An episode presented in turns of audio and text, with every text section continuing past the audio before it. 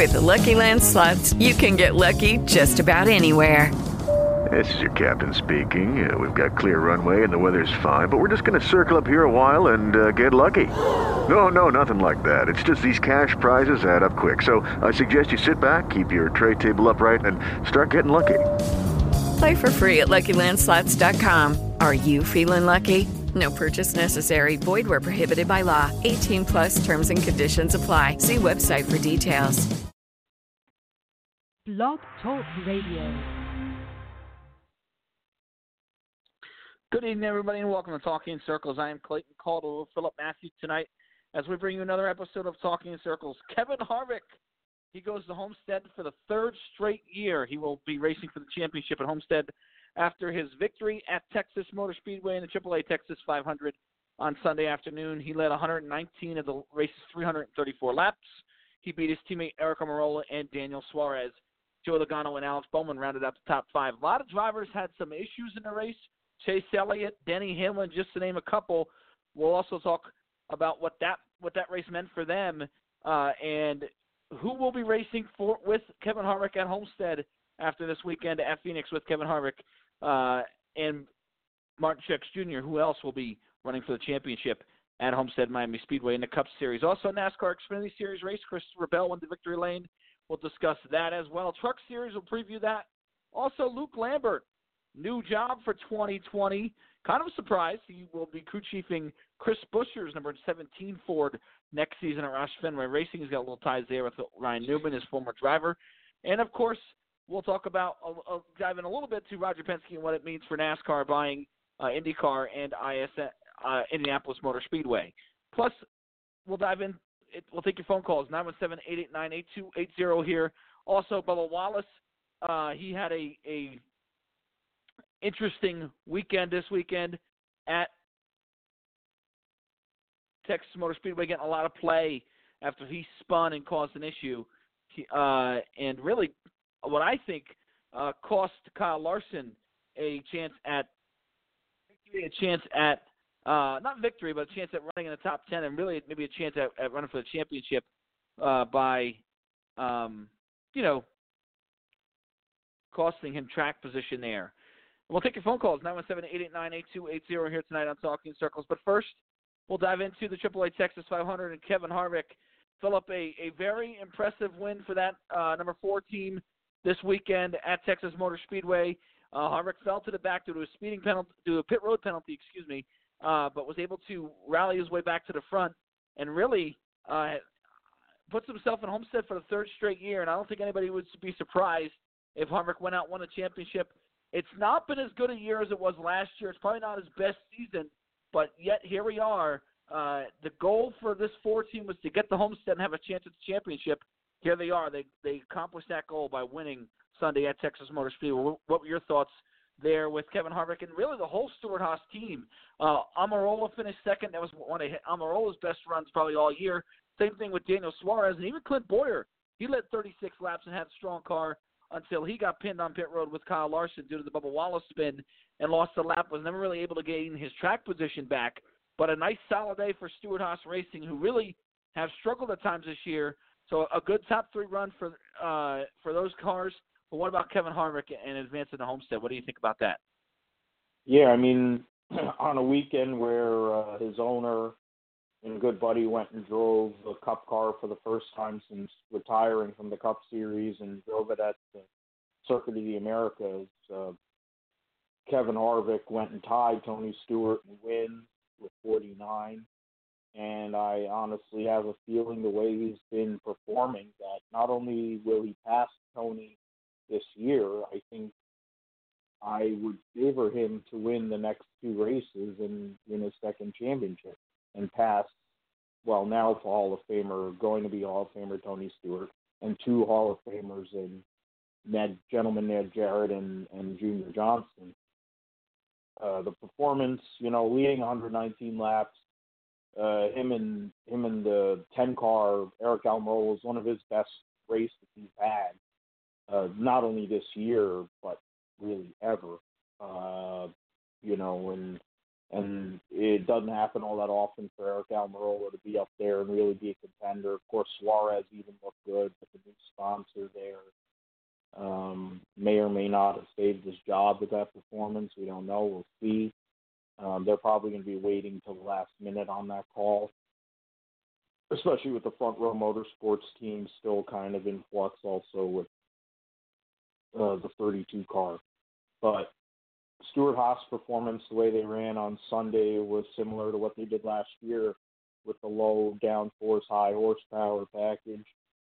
But Kevin Harvick, there's one con, there's one con, con continuous thing. There's there's continuity here. It started when Tony hired Kevin Harvick and got rid of Newman. He said to Kevin Harvick, "I'm hiring you so you can win your championship, and we're going to get you the best people possible." He got Rodney Childers out of the the, the crap hole that is MWR and the two of them together have won 26 races since the start of 2014, and they probably left a lot more on the table um, overall that time. Uh, this this win on Sunday just solidifies, you know, getting to Homestead. Uh, but there, are the, I honestly think that I would give a slight edge uh, to Kevin Harvick. Um, it's sounds crazy considering how Martin Truex has done theoretically across the entire year. Um, if you're going to go into who may get there as well, but in the end, you know, Kevin Harvick's been in this spot before, won at Phoenix to get himself in, and then go and win at Homestead. And they've been. We talked about this offline that I think Kevin Harvick has been the best car really in the second half of this season. The first half of the year, I think we spent the first two thirds of the regular season every week talking about what's wrong with Kevin Harvick, what's wrong with Stewart Haas. And on the last cookie cutter track they run before they go to the championship race, which is also a one and a half mile racetrack, uh, all the Stewart Haas cars were up there, all had something to do with the the race. They all led. Uh, Clint Bowyer was tailback, but he came up front and led. I think it's a good sign for uh, the 14, knowing that all hands are on deck for him to win. When you know that more than likely the Toyotas are probably going to have, they definitely have one, possibly two, and even three uh, going to Homestead here uh, in a couple weeks' time. So I mean, credit to Kevin Harvick, win number yeah. 49, Ty and Tony. Um, big weekend for Tony, and uh, you know it's gonna be a big deal for them. They may be that that oddity team, you know, the way that Joey Logano was last year, and we know what Joey Logano did. So uh, Kevin right. Harvick I think is in a better spot than that. They're peaking at the right time. There's no question about that, Philip you know, when you look at where he started this year, it took him 20 races to get his first win this season. He won at Loudon. That was his first win of the year, and since then he's won four, you know, four races since Loudon. So that's four in the last 15, um, and they're peaking at the right time. You know, like I said, uh, Michigan, you got to win at Michigan, you got to win in Indianapolis, and then the win at Texas, and it was really an impressive win. Now he always runs good at Texas, he always really runs good at Phoenix, so these are racetracks into his wheelhouse. But still, I think that 14 uh, when you're looking at what they've done on these mile and a half tracks, Las Vegas, they finished runner up there. Uh, like I said, they won at Michigan. That's sort of a cookie cutter track. Kansas, they had a decent run there. Uh, Texas, they won. So, you know, these cookie cutter racetracks have sort of been their bread and butter here of late. Um, and, and they really ran good. And, and we'll see if they can translate that over to Homestead. Homestead's a completely different race. I think you had some drivers and teams, maybe like the, the 78 car, trying to do something different a little bit this weekend. Um, since they, they were or the 19 car, excuse me, I always I always do yeah. that. Uh, the 19 car doing something a little bit different this weekend because they were locked in at Homestead, but still a, a solid weekend um, for for the Stewart Haas Racing Team. I think you touched on it. You know, Suarez, I might have maybe saved his job. Almirola just feels good for Almirola to up there lead some laps. Uh, all four uh, Stewart Haas cars led a good significant amount of the race, and Almirola hadn't had a top five uh, other than Talladega, you know, since uh, hold on, still going since Phoenix last time we were there. So uh, it was a huge, huge um, momentum boost for him. He's got me feeling good. They've really had a tough, uh, as good as Harvick's been in the second half of the year. Almirola's been just, just as rough. They haven't had, other than this, the plate tracks, they haven't had a top ten before Texas uh, since Sonoma, and and before that it was Pocono. The first time we went around to Pocono, so it's been a long time since they've really caught on and really run good on on these what what we call our cookie cutter, our bread and butter racetrack. So a nice job there by that 10 team as well, leading a chunk of laps. And you talked about uh, Suarez; he's had a tough year as well, but a nice solid run for him. But really, this race up early on, especially came down to I, I guess you can call them mistakes or you know mishaps for drivers on the racetrack. And, and you know it started early, lap nine. Chase Elliott lost control of his number nine car, hit the outside wall, and you know really put him into a. Now he was in a tough situation to begin with because of what happened uh, the week before at Martinsville, where he had the uh, the the issue there with the, with the track bar, but now he puts himself into a obviously a must-win situation this weekend at Phoenix. Uh, it's been a decent year for Chase Elliott. You know, obviously the nine car would like to be better on a mile and a half, but um, I think everybody thought maybe that was Chevrolet's best chance to win a championship. And right now, um, he's he's in a winner go home situation at Phoenix. What are your thoughts on Chase Elliott's short? Really, he can. He, I'll say this, you know, I'll give him credit because they continued. They went out there a lot of laps, and it really um, points wise you know, paid off for him. Sure, you say, well, he only got five points, but you know, he would have been down in the ones or or the zero category there uh, had he not gotten going. So he was able to gain four points, but really at this point, it doesn't really matter. Uh, but you know, pride, I guess you can say too, running out there and completing all uh, as many laps as they could. But a short afternoon for Chase Elliott, uh, as far as competitive standpoint was concerned. What were your thoughts on that? And and really, a lot of the carnage we saw early on in that race, the first stage we saw six cautions. Uh, Corey LaJoie got in a wreck on lap 44. Uh, Brad Keselowski, looked like some, maybe some oil or something, but he lost control. His number two car ending what's been a really tough uh, last couple of races for that two team. Uh, LaJoie again wrecked, and then it was Denny Hamlin who uh, another yeah. incident, which we'll get into a little bit later. But what about that nine car specifically, Philip, and the early accidents we saw here at Texas Motor Speedway? I mean, I'm no fan of Texas Motor Speedway. I've been, if you listen, if anyone listens to this, whoever listens to this or has listened to me before, I'm no fan of Texas Motor Speedway. I've been very outspoken about um, Eddie Gossage and the fact that his tracks are dump. Uh, turns one and two, they've had issues with turns one and two from the moment this track opened when they had reverse transitions in and out of the corners. I think the original race, the first race, they had a wreck, like a 15 car wreck in turns one and two. Uh, Ernie Irvan was involved. That's how I remember it. That that's why. But Chase Elliott, just bringing it back to this, turns one and two, you know, bit a lot of drivers. They've been biting drivers in all these stock car races there, whether it's a truck, Xfinity, or Cup. And for Chase Elliott on lap 12, 10 to, you know, go and wipe himself out uh, is not good. Definitely not in the script. You know, for the people that want to go and say that they want to fix it for Chase, they tell you, old Clyde didn't go and ride out that script because you wreck 10 laps into a race, it's going to take nearly four hours. It's a bad, bad idea. Um, I really don't know. It's it's just crazy. Um, it, yeah. You know, they've had a they've had a really, really on on unstat. I said it last week that I I do not remember Hendrick Motorsports in my life of being a NASCAR and a mo in just a motorsports fan of Hendrick Motorsports just completely crapping themselves as bad as this has been for the nine car. Because the fact is, the 48 wasn't a factor. We got he missed the playoff. Then the 88 and the 24 really, you know, you know, whatever. It was about the nine and the mechanical problems and just the mental errors and whatever. It's it's unfathomable to me that that can happen. But then I think about it in terms of what Chase, or for me, I like to call him by government, Clyde, is, and he's Dale Jr. You know, like he's basically you know, he's the anointed one, the most popular driver for the rest of his career. He's a trinket seller.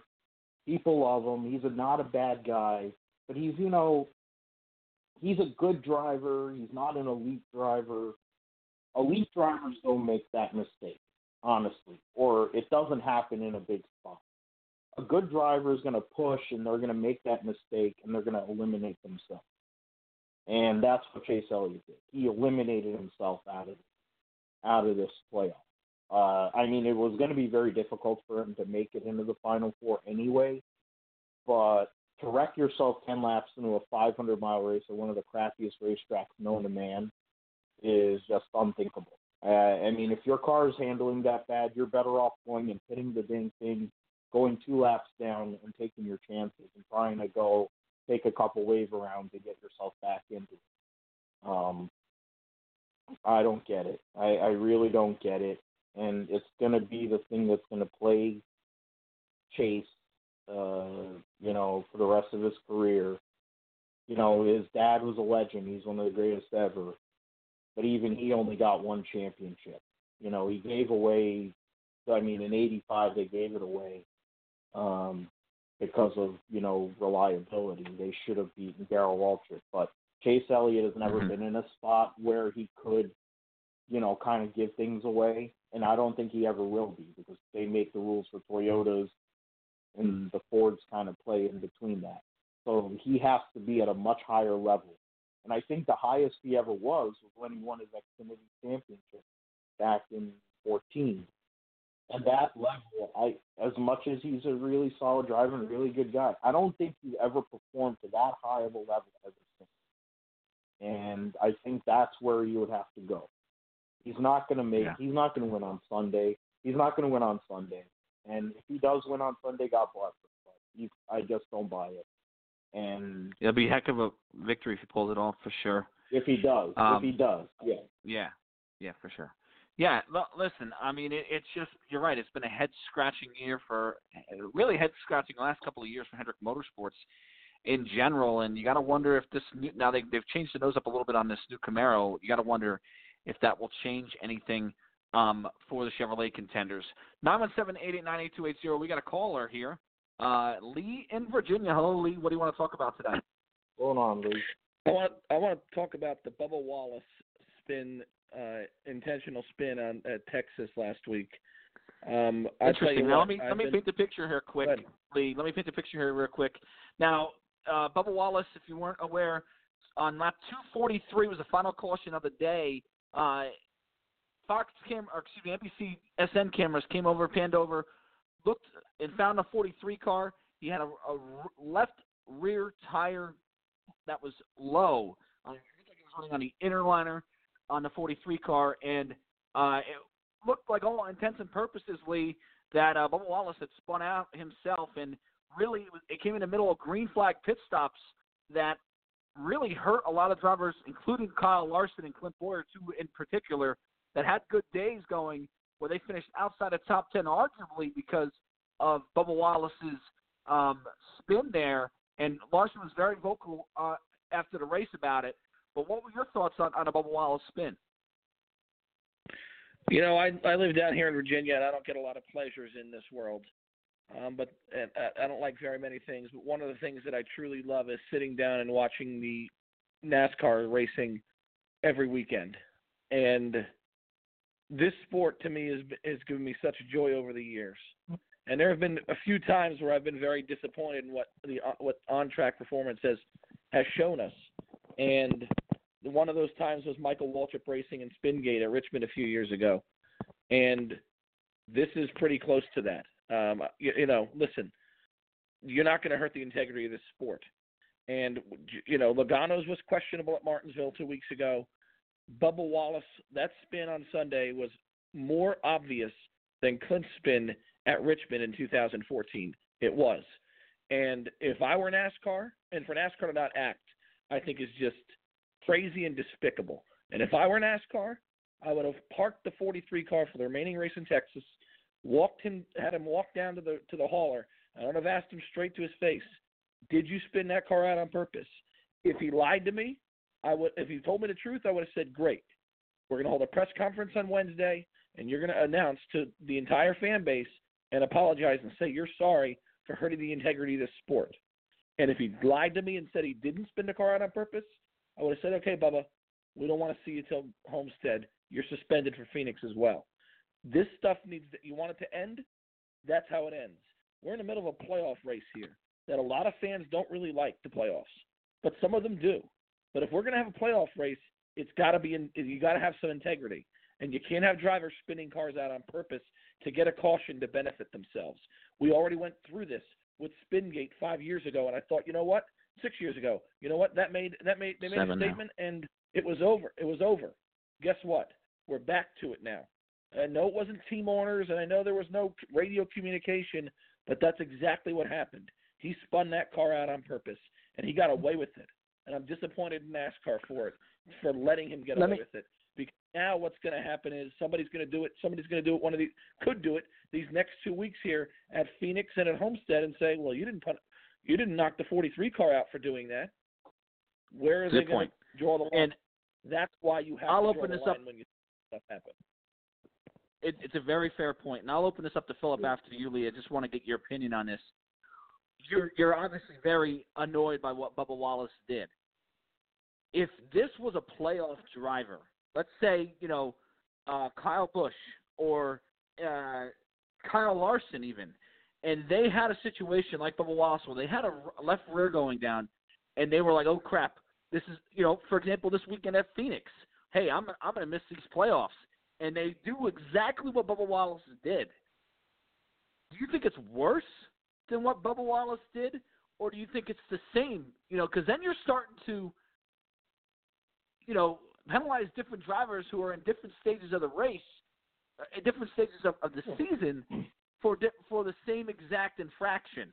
Um, and you know, they're not going to have a choice. I though. agree they're with. Gonna do, they're going to have to do that. They're not going to have right. a choice, and that's why it looks Which- terrible. when You didn't do it after Texas. That's why it looks terrible. How about you- Logano got away with it.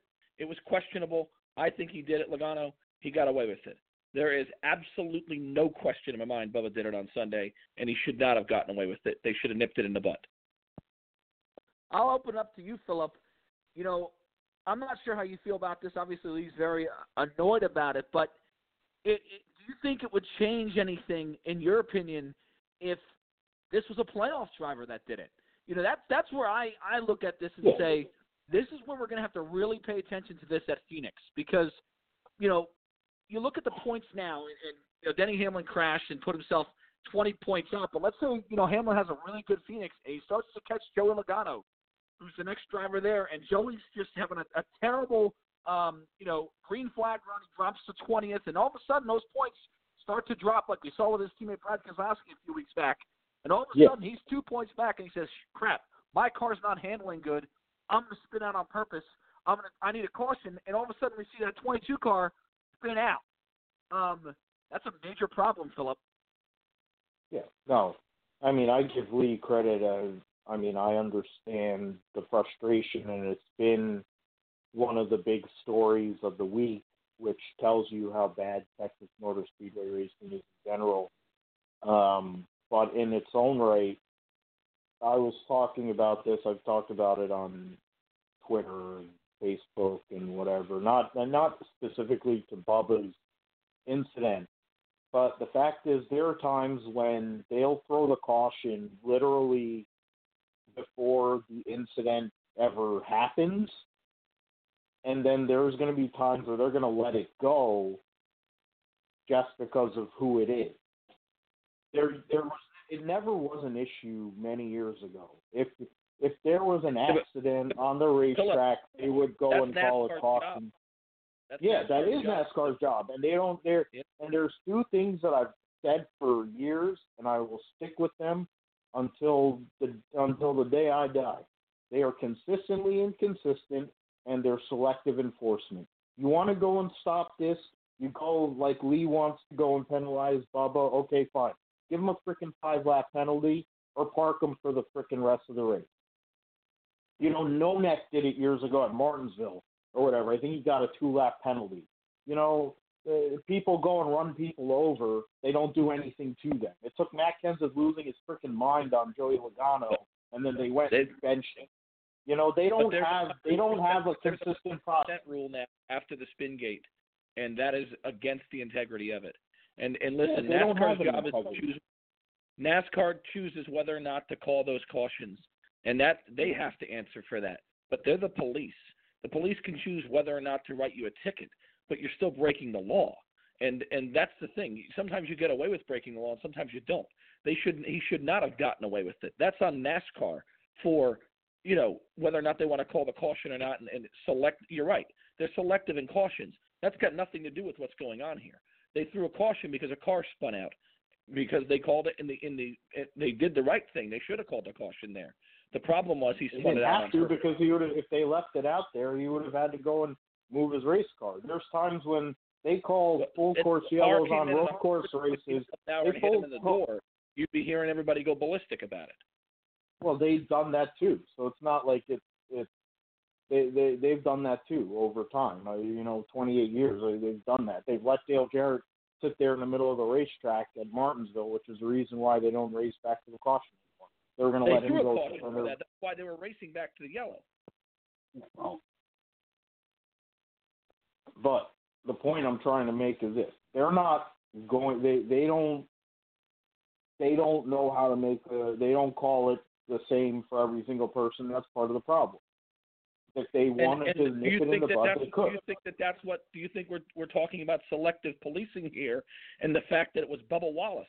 Maybe if it was another No. race car driver, we wouldn't, and it wasn't a minority driver, would we not have? Would we have a penalty here? It has nothing. It has nothing to do with the fact that he's Oh, I- black guy. It has nothing to do with the fact that he's driving the frickin' 43 car. Oh, I don't If know. we're going to go down that road, it's we're I don't know how going this down. We're going down. caution then. I don't I don't understand how this is selective enforcement then. It's got nothing to do with selective enforcement.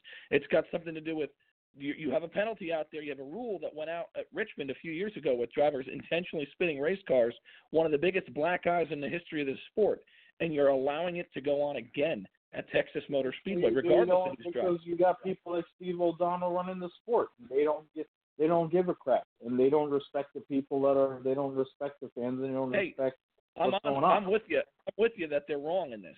They're wrong in this, but Bubba's wrong in this too, and he should he definitely spun that car on I purpose. agree. There's, He I'm not trying to defend been- the freaking guy. parked. I, then go park him. Uh, that's what they should have done. But I, it's like you could have parked him for giving up five lap penalty.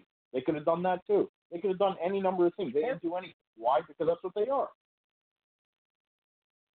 Well, it's it's wrong, unfortunately, and I hope it doesn't play major factor into these ro- playoff races here going forward because now you've created a precedent with these drivers who are going to point to this incident with the 43 car now and go, "You didn't penalize them for this. You didn't penalize them for that."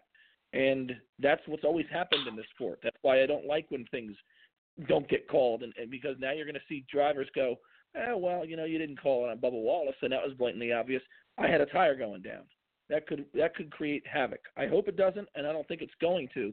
But you never know. Like Clayton was saying, you know, somebody has a tough race and they're in desperate times. They could do something crazy in the middle of a race and go, "Eh, I was blowing a tire. I had a fly, I was on my inner liner." I sure hope that's not the case in the final two weeks because that could really throw a black eye on a good championship run going forward here. They won't want to have an inner liner this week, I don't think, right? Because it's it's only over over a mile length that they have the inner liner. But Uh, well. Homestead. yeah, Homestead, well, you know, they they throw caution so that non-playoff drivers don't have a chance to win. So that's happened. So we can get into that. To. No doubt, no doubt about that. That's happened. I, I think we can all agree with that for sure. Uh, listen, it, it was certainly an issue. I think, unfortunately, and, and this is where I kind of want to get to next. It hurt Kyle Larson immensely. Larson. Now, let me say, you know, I, I heard some people say it cost Kyle Larson a win, which it didn't. Kyle Okay. Larson was not a, mm-hmm. a car that was capable of winning No. the race, but he certainly was a car that was a top five to top ten race car. I think he was a, a car that could have probably outran Alex Bowman towards the end of that race. You know, he finished stage one and third, and he finished stage two and fourth. So he was pretty. He was up there, but you know, he got pinned a lap down, lost his track position, was never really able to find it after that. And same thing with Bowyer, but Bowyer's a little bit different because Bowyer's not in the playoffs any longer. So, but Larson, you know, probably cost him six to eight points. And when you look at that, you sit there and you go, well, you know, six points would put him at 17 below the cutoff. You know, uh, eight points would put him at 15 below the cutoff. And I know you're going to say, well, it's still that's still a, a very, very tough task for Kyle Larson to go out there and and outrun Joey Logano by 15 points on Sunday at at Phoenix. And you're right, but it would be a little bit more manageable for him. And uh, you know, again, we don't know what could happen. Larson could have been in the middle of a wreck. Who knows? But uh, just because he was in the wrong place at the wrong time, you know, some some guy just goes up there and, and goes over his head and takes you out, which we saw numerous times on Sunday. But you know, at the end of the day, um, it, it did call it did hurt Kyle Larson's chance at at a, at a solid finish. I understand his frustration, and I know Dale said he, Dale Jr. was very vocal about it this week. He said, "Hey, it it happens in racing." Uh, same thing with Larson. Larson said, "Hey, I I've done it, but you know, just because they've done it and gotten away with it doesn't mean it's right." And again, I just Yeah. get concerned, and I understand where Lee's coming from, and I, I think Philip even agrees with this, where um, you know, it, you open up a can of worms with with not that call, and and but you also might open up if you look at it from a different standpoint, you might open up a can of worms too if you make the call where you sit there and you go, well, you know, we think Bubba Wallace did it, and then somebody, you know, a fan or or, or a commentator says, hey, uh, you know, that guy spun out on purpose. And then all of a sudden, NASCAR's sitting there going, well, we didn't see it that way, and you open up a, a complete can of worms by, you know, what we always say, you know, let's be honest, selective enforcement and uh, inconsistently consistent, consistently inconsistent, where we sit there and kind of question NASCAR's integrity. Say, well, you know, maybe you didn't call it because it was a certain driver for this reason. So it's it it's almost like you know you're fighting a double-edged sword here because of, of what's going on. So it's a listen. I I do think Bubba spun that call out on purpose. I don't think there's any question about it. But you know, the the difference between this and, and, and MWR's Spingate was there was just so much concrete evidence against MWR that they did it um, that it really hurt. They had really no no leg to stand on. And here Bubba could say, "Well, I had a blown tire, prove it." And you can say, "Well, I think you did it," but there's no real hardcore evidence where you know the logical race fan out there knows he did it, but there's still no concrete evidence that says he did it. Where you know a, a jury would say, "You're you know, kick him out," or or sit him for the rest Yeah. of the race, something to that Yeah, nature. that- now, I think it would have been okay. It would have been they've made they can make judgment calls on Oh. that. And I, I- I'll, I'll finish one last thing on this, Clayton, is that wouldn't you, I agree with you that it would have opened up a can of worms had they could have could have opened up the can of worms had they made the call, but it also might have been a safety net because Bubba's not in these playoffs. Bubba's not going to be affected by the playoffs. Bubba's not going to be affected by anything. It's going to fall from 23rd to 26th in points if you make a call like that against Bubba Wallace. I would hate to see it be a playoff driver going forward here, and you have to make a call against a playoff driver and something that's blatantly obvious like that. And the call is what costs them the, the advancement into Homestead. That would be a can of worms. So if you nipped it in the butt Yeah. at Texas with a non-playoff driver who's not affected by anything, it could have went away nice and quietly. If we have it happen here in the Well, next two weeks, and it's a playoff guy, and it costs them a, an advancement to Homestead, that's really ugly. I'll say this one thing too, and again, I agree with you wholeheartedly. And maybe they should have sat there and said, just parking for the rest of the race. I don't think anybody would have had too big of an issue with that, and just said, you know, we did penalize them. We cost them a couple points. Anyway, um, you know, we always complain that NASCAR has too much say. There's too many rules now in NASCAR, and uh, you know, I think that's part of the problem in the NFL too. If you're an NFL fan and you sit there and you watch all these 1,500 flags get thrown in a game, there's too many damn rules. Uh, and and so you're basically putting another rule out there that said to NASCAR, make the call. And you know they were hands off this time. Now, should they have been? Probably not. But again, it, it it's sort of you know a double-edged sword, I guess you can say. So there's a lot there's a lot we could discuss about that for surely. Um, and and thanks for the call. It was uh, very passionate uh, debate there between uh, you know with with you guys and and Lee. Uh, be sure to call again.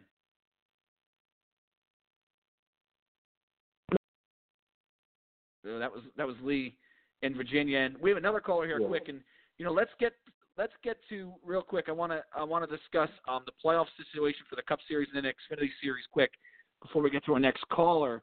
Um, the playoff situation is this: Martin Truex Jr. and Kevin Harvick are locked into the playoffs. They've each won a race uh, in this round, so they're locked into the to the championship race at Homestead Miami Speedway. Kyle Busch is 22 points to the good. Logano, Joey Logano is 20 points to the good, and then you have the next four outside the top four. Uh, Denny Hamlin's 20 points out after his incident at uh, Texas Motor Speedway. Kyle Larson's 23 points out. Ryan Blaney's 23 points out, and Chase Elliott, who has no chance whatsoever to advance on points, needs to win to advance. He's 78 Yeah, points yeah. out of the playoffs uh, at going into Phoenix ISM Raceway. Now they call it this weekend here um, at On ISM Sunday, Raceway. yeah. NASCAR Xfinity Series quick. Uh, Christopher Bell won. He's locked into the playoffs. Then you got Cole Custer, 52 points to the good. He's locked in via points. Reddick basically needs to start his engine. He's 38 points above above the cut line. Then you got Allgaier, who's 18 points up. You know, barring a, a major accident with Allgaier, which seen in the past, he should be in. But Briscoe's 18 points back. Then you got Michael Annett, 28 points back. I think he needs to win. Same thing with Austin Cindric. And Noah Gragson's in a winner go home situation as well in the Xfinity Series right now. Uh, and a- and a Gander Outdoor Truck Series, real quick. I just want to paint the picture here of the playoff scenario here before we get to Phoenix.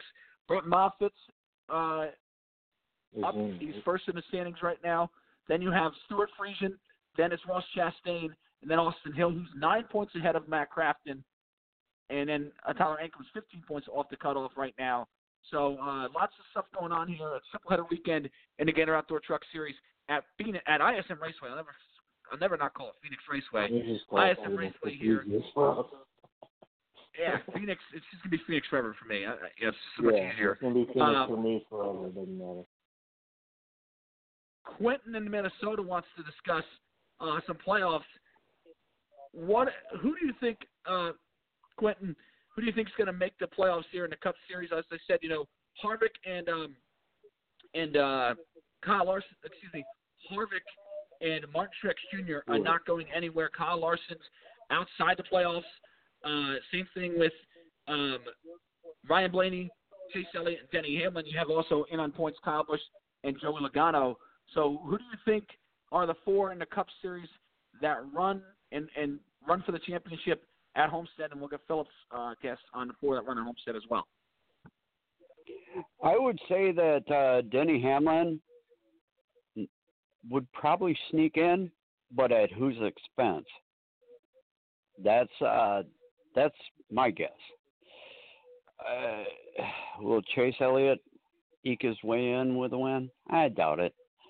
Um, as far as the uh, Xfinity Series, I think we're looking at our top four already. And then as far as the uh, Truck Series, I'm going to say uh, just what my brother said on my show last night is that Crafton's going to shove out Austin Hill. And I only say that based on uh, past years as far as the Truck Series.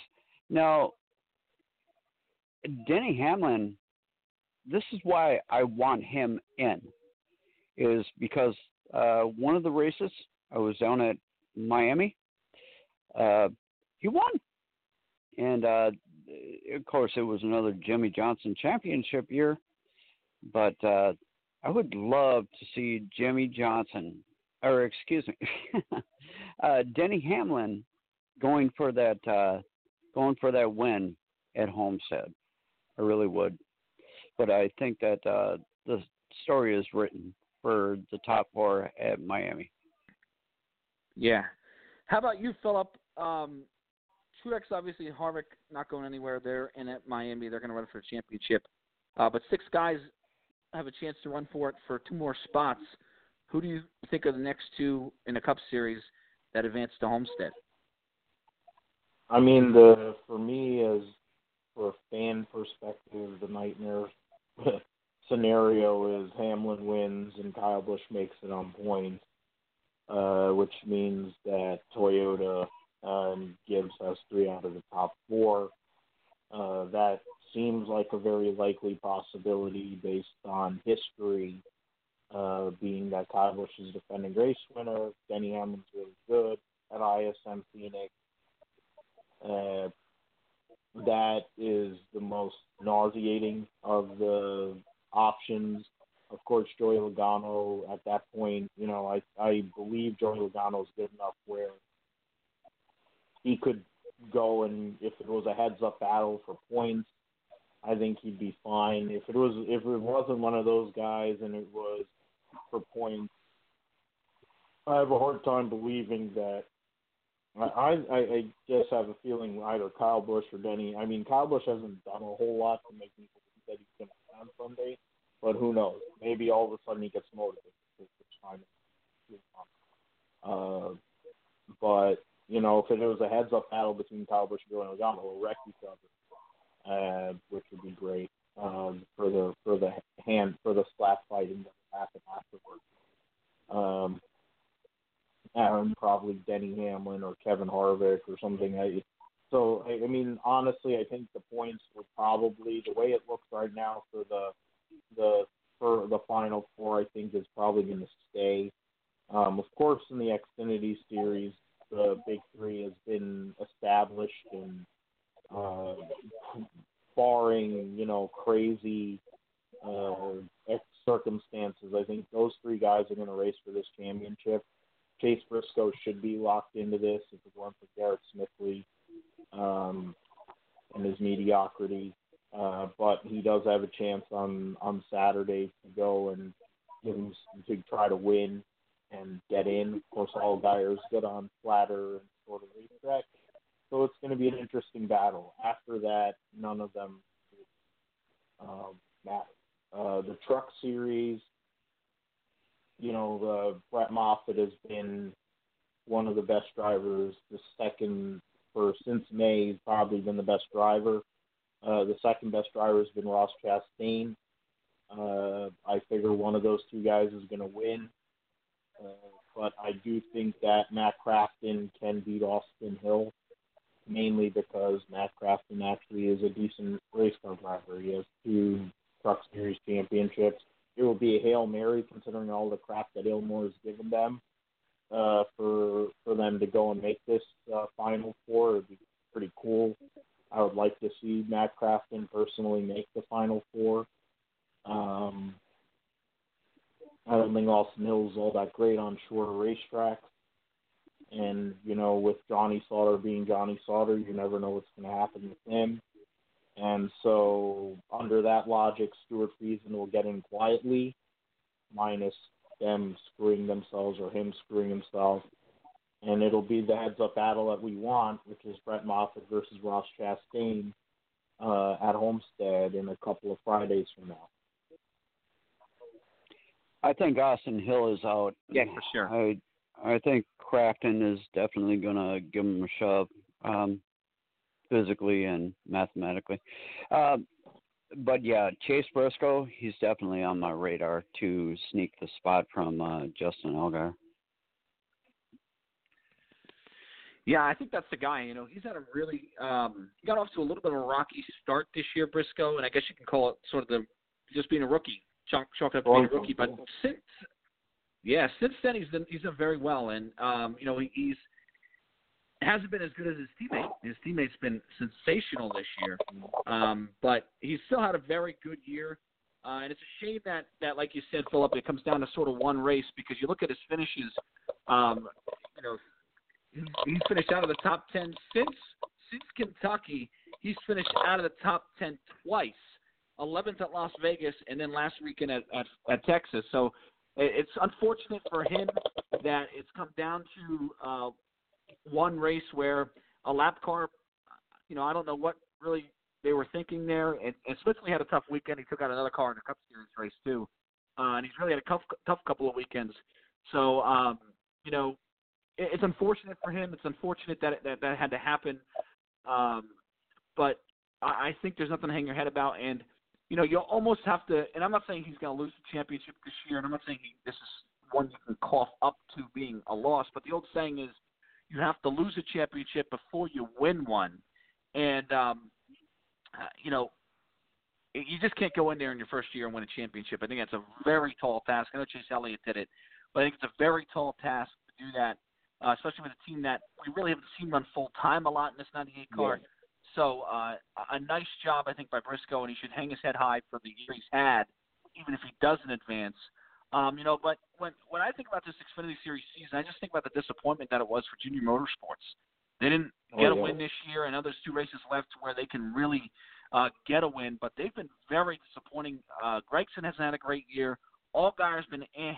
Uh, Nets, you know, they won. Excuse me, they won at at Daytona. They won then they Daytona, won. yeah. Uh, Right, but since then they haven't really won, which I don't really consider a, a quote unquote win. You say what you want, but really since then they haven't had the year that they've been looking for. So, um, you know, that that to me is the story of the Xfinity Series and whether or not Junior Motorsports can rebound here in 2020 and have a solid year or not. There. Um, final thoughts on what you're going to see here this weekend at Phoenix, uh, Quentin. Before I let you go. Uh, before you go, I just wanted to bring up that I think Junior Motorsports is stretched too thin. Yeah. I really do. And then, of course, Reddick moved over to uh, Childress this year too. Um, maybe they got to scale back. That's what I think. If they want to do something better going forward, uh, I am excited as far as uh, as far as uh, you know where the drivers are sitting right now, though, because he's had a good year. Gragson not getting the victory lane has kind of puzzled me.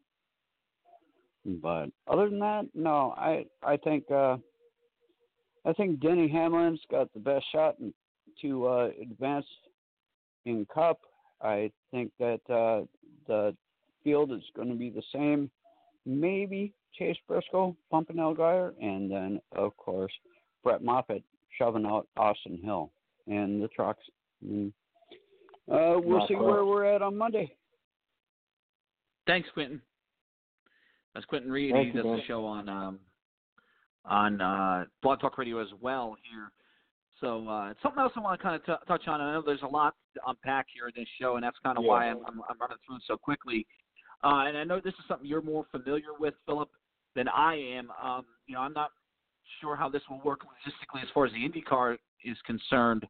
Um, but you know, big news this weekend out of the motorsports world was Roger Penske buying IndyCar and Indianapolis Motor Speedway uh, this this past week. Um, at least it was announced that he that he did. Um, what were your thoughts on that? And as far as how that can affect um, the NASCAR side of things, Indianapolis Motor Speedway. You know, we run a Brickyard 400. There's talk now that Roger might bring lights to Indianapolis, which would be unprecedented. Um, you know, what are your thoughts? I mean, this is a guy who has owned racetracks in the past. Was you know he owned California for a while, Michigan. He uh, he owned Nash, Nazareth for a while too. Um, what are your thoughts on on Penske here buying IndyCar and buying Indianapolis Motor Speedway?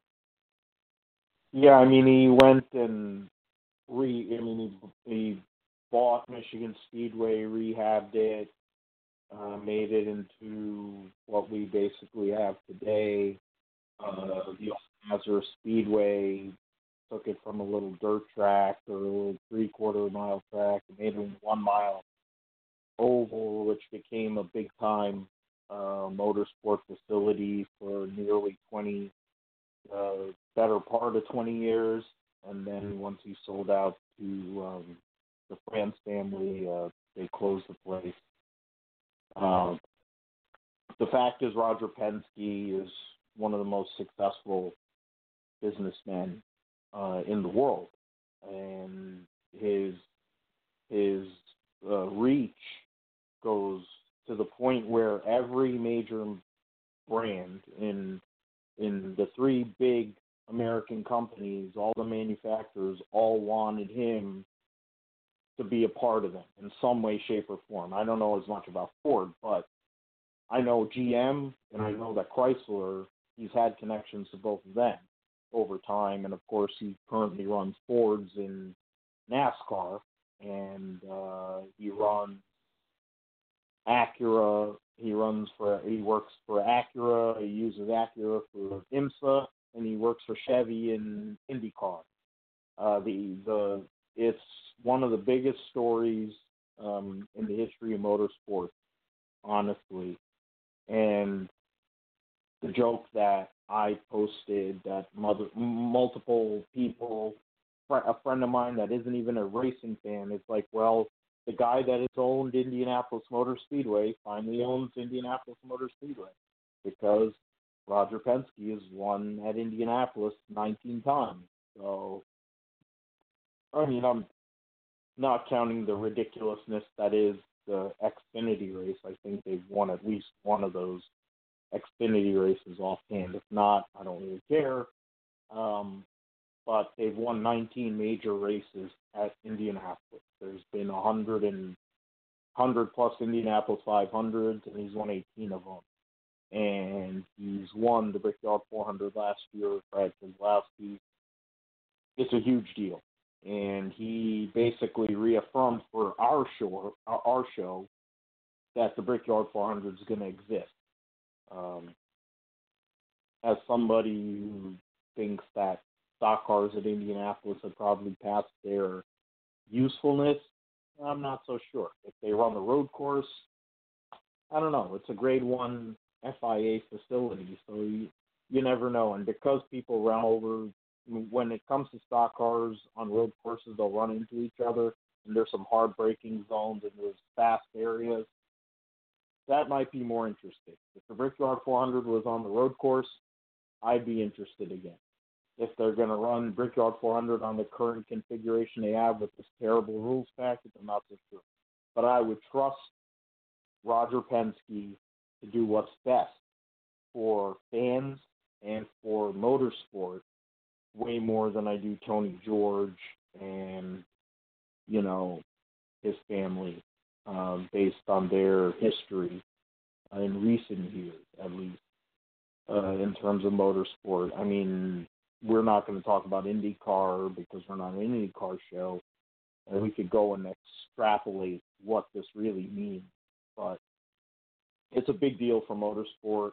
It means Indianapolis is going to be in good hands. It means that uh, one of motorsport's meccas is going to be in good in a good place.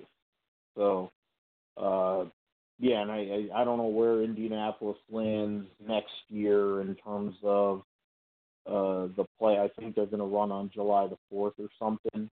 So now all of a sudden, I think that July the fourth weekend race has a little bit more luster to it. It has a little bit more energy. All of a sudden, I'm not going to go, uh, but but uh, I think that it might be a better fan experience for whoever does uh, for the July the 4th weekend at uh, Indianapolis for the Brickyard 400. Yeah, and and that's a you know there's not a lot he can do. I know people have been saying, oh well, you know, um, he he'll bring maybe excitement back to Indianapolis. I just don't know what he can do as far as um, to Indianapolis. I mean, you know, uh, lights that that's a good. I mean, that's okay, but like that's only for a year or two, and then people will get over it. You know, like oh wow, lights. Yeah, Yeah. we see you know lights at Charlotte. We've seen Daytona's been lit before, so it's not like you know anything unprecedented like they did in '92 at Charlotte. Um, so you know, there's just it, to, on the NASCAR side of things. The only thing I would worry about is if how it would affect his Cup Series teams, and I don't think it's going to at all. He said it's not going to, um, but that's really all I would I would really be concerned about. You know, um, I guess the other uh, only other thing you can probably think of is maybe how it affects with the RTA and, and maybe that um, that they team up and buy a, a racetrack together and ri- but I don't I, I think I'm getting way, way overthinking it and getting way over my head with that. So uh, we'll see we'll see how it all plays out here um, with Roger Penske in Indianapolis. Just wanted to give it a, a, a call out because it is such an important it's such a big news as far as motorsports is concerned, but not something we really cover here on Talking in Circles. Uh, final thing here is is a couple of I guess silly season uh, question marks getting answered for us with the crew chiefs of the number 17 car for next season and the number 8 car for next season. Uh, Randall Burnett, I guess I'll start with the 8 car. Randall Burnett will be the crew chief over there with Tyler Reddick. He, he's he's uh, Tyler's crew chief this season in the Xfinity Series, and um, you know he's making a jump up with him to Cup. And the, the crew chief of the number 8 car which was formerly the number 31 car for a lot of the last few years. I think it's been about six or seven years. I think Luke Lambert was there with Jeff Burton even. Um, that's how long ago he goes back. Yep. He was with Ryan Newman for a long time, who now is the driver at Roush Fenway Racing. Uh, and they were looking for a new crew chief after basically saying Brian Pattie will not return to that number 17 car, and they hired Luke Lambert to be with Chris Buescher next season. Anything that stands out to you, Philip? I mean, to me, I look at Luke Lambert, and his his record hasn't been great there at Roush Fenway, or excuse me, at Richard Childress Racing. But um, you know, I think he comes over to Roush Fenway as a ringing endorsement to Ryan from Ryan Newman. I mean, Newman's worked with him for a long Yeah. time. I think Newman was say, was saying, "Hey, get this guy." And to me, if Ryan Newman, who's had a really good year in that six car, at least a lot better than what we've seen in the past for that number six car, is giving a ringing endorsement to somebody, uh, it's a good thing. So, what are your thoughts on on uh, both Randall Burnett coming up and um, also um, Luke Lambert being the crew chief of the number 17 car for 2020? Yeah, it's. I mean, it's good points you bring up there, right? especially with Luke Lambert. I I wasn't when I saw that uh, announcement. I wasn't as keen on it, but then when you consider that, I it looks like Ryan Newman is trying to take that leadership role at Roush Fenway Racing. I know Mark Martin isn't as involved. I would kind of wish he was, considering how forthright and how forward thinking he is as well. Uh, but I think what Ryan Newman is doing is bringing Roush Fenway into this century, you know, bringing into the 20, you know, into the 2020 because we're going to go into 2020. And I think Luke Lambert, he's a great engineering mind. He that's the reason why he's a crew chief in this in this series. And when you consider that the three car changes crew chiefs like people change socks, the fact that Luke Lambert has been the crew chief for all these years through multiple driver changes, I don't know that he really fit as well with Daniel Hemric. I don't that was the best combination. I also don't think that you're really getting the best of the situation uh, with with Newman, Nonek, but now that he's in a different spot, it works the same way as Scott Graves coming from Gibbs and bringing in new ideas. Luke Lambert brings the ideas of all these years at RCR, albeit they're kind of backwards like Roush, but he's worked with different drivers who used to be at Roush and also in general. And then you add him with a Chris Buescher who has the kind of potential and the ability to be a stud. And it could be something. I wish it was I wish it was Trent Owens, honestly, because I'm a mark for Trent Owens. But I think, you know, for JTG Doherty, they need to keep something there. And they kept Owens. It's like, okay, we're going to let go of our driver, but we're not going to let go of the crew chief. And for Ricky Stenhouse, that actually probably is a good thing. Um, or if they move him to Ryan Preece, it could be a really good thing. Um, you know, I think it'll be fine. I think it'll be all right. That they'll have to figure each other out. I think the first 12 races is going to be kind of a throwaway. Then they're going to have to really perform in that second, you know, quadrant there, or or second, third, to really make themselves an uh, uh, an opportunity for the playoff. Uh, but the 17 car, I still believe, will be a playoff contender next year with uh, Chris Buescher and Luke Lambert. And in terms of Randall Burnett, I I honestly felt as though Luke Lambert wasn't going to keep his job, uh, mainly because the way that Tyler Reddick and, and and and Randall Burnett have worked together, how well their chemistry is, you can't mess with that. And it's something that RC messed with in Cup, and he let it go, and then he tried to make it work again. And with Stockman and, and Austin Dillon, and frankly, Austin Dillon I don't care what anyone wants to say. He's not that great. I think Stockman's a better crew chief than Austin Dillon's driver. I think if you put Danny Stockman on an Xfinity team next year, with the rumors I see is John Hunter Nemechek, I think they'll be doing just fine next year. The fact is, you move Randall Burnett and they go and work together and they build something. Tyler Reddick's going to be able to perform. I don't know if he's going to be winning all kinds of races. It's RCR. It's not the way it used to be. But I think the potential is there that they can perform in time. And hopefully the sponsors stay with Tyler Reddick. Um, and they give him the time to perform. Uh, because I think that's what RC has to hitch his wagon to if he wants to get back to the top tier of the Cup Series.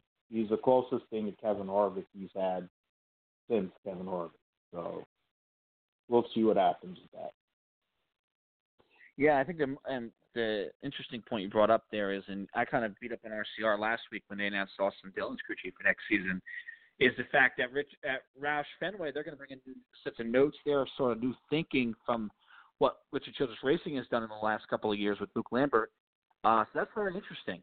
Um, so I, I always kind of like that because you still have your people in house who know what they're doing, who know how they do things, but yet you bring in a new way to think about it, a new way to to look at things. Um, I think that can only help an organization. Uh, so for Roush Fenway, absolutely a, a I think it's a, a good move. Um, especially if it's a ring endorsement from Ryan Newman. We're going to find out what Luke Lambert is. There's no doubt about that because to me, you can only, um, you know, if you don't win here, it's it's over for him. Uh, so yeah, it's going to be interesting to see how that plays out going forward. Um, again, triple header weekend this weekend at Phoenix. We'll break it all down next week here on Talking Circles, and we'll be getting ready for Homestead. Uh, so we'll know who the playoff drivers are at, at this time next week, and we'll break it all down and get ready for the championship races here next week on Talking Circles. I want to thank everybody for listening. We'll see you next time. Good night. It is Ryan here, and I have a question for you. What do you do when you win? Like, are you a fist pumper? a woohooer, a hand clapper, a high fiver. I kind of like the high five, but if you want to hone in on those winning moves, check out Chumba Casino. At ChumbaCasino.com, choose from hundreds of social casino style games for your chance to redeem serious cash prizes. There are new game releases weekly, plus free daily bonuses. So don't wait. Start having the most fun ever at ChumbaCasino.com. No purchase necessary. VGW. Void were prohibited by law. See terms and conditions. 18 plus.